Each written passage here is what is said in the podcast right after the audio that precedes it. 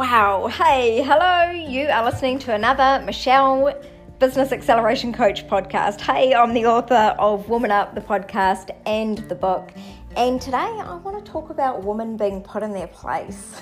it's not a very um, PC topic, is it? You know, we're supposed to be um, quiet or at least not talk about when we get angry or when we feel slighted. You know, it's like rise above it and, and move on. And I mean, actually, I couldn't agree more with all of those statements, really, because you do want to move on, right? You don't want anything to be clogging up your energy or to, to pull you away from your absolute purpose here. But my, per- my point in talking about this today is that just because someone said that you need to behave in a certain way doesn't mean that you need to. Now, what's inspired this is someone said, um, basically said that I was acting out of line and that I, I shouldn't be saying things like that since I'm a coach. It's like, hmm, yeah. So there's a couple of things here. A, you think because I'm a, like, there's more that's gone on before that, but basically, a man telling a, a woman to, to settle down and behave nicely, and then calling out a professional thing as well. So you can't ever do anything in, um, in private because you're a business person and you wouldn't want those to slip over. Well, let me tell you, don't be the person you are all the time. Like the person I am in business is the exact same person that I'm I am at home, the exact same person that I am when I'm riding my horse. And that allows me to just be me. Like it gets confusing, right? So many of us women fall into imposter syndrome and we fall into imposter syndrome because too many bloody versions of us. Like how do you even keep up? You act one way with your husband and another way with your friend and another way at work because you must be professional. Honestly, I can't stand that word professionalism. Like it's just been skewed and stretched and and kind of molded into something that makes people behave in a certain way. But if you're behaving in a certain way, you're not being you.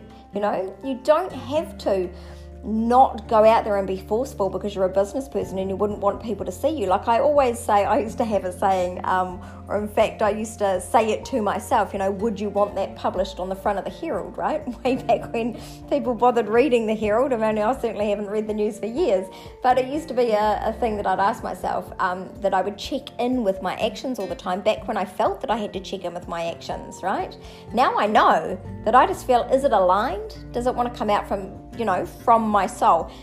I can tell if it's acting from ego because it's something entirely different, but if it's something coming from soul, then I always know that it's in alignment now. But back then I didn't. So I would ask myself, you know, would you have that splashed all over the front page of the Herald?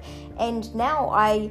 I'm saddened that I even, you know, got that idea from somewhere that I needed to censor myself that, you know, oh, would you want people in public seeing this of you? Because yes, I want the public to see me as exactly as I am because I feel that by behaving the way that I do, which is considered poorly by some man who's just told me off, um, I want to behave that way in public and I would love for it to be splashed all over the Herald so that other women could go, yeah, she's kind of she's got a point, you know. Like, why shouldn't she be able to call out poor service? So I really, I guess, I make a stand against being told what to do because it allows others to move out of the realm of being told what to do. And honestly, that's what an empowering woman is all about. And that's what I want for you. I want you to be an empowered woman. I want you to know that I don't have any less people loving me, and I certainly have a whole lot damn more fun and a whole lot damn more clients and more ease and flow when I actually show up and be myself. When I don't get forced to fit the mold, when I don't get told to sit down and shut up and, you know, put my tail between my legs and think, oh, yeah, maybe I shouldn't have said that. So out the other side of being who you truly are and standing up for it, you know? Like being being a woman in, in this world that we're in right now is exciting because we're about to move into an equalist era where things are just getting a whole lot more equal and that's exciting for me. And I really want that for you too. So that's my message for you today. Stand up, speak out. Don't be hemmed in by being professional.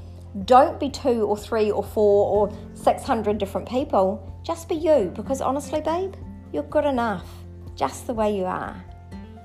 Go forward and have a fabulous rest of the day and the evening. Together, we shall rise.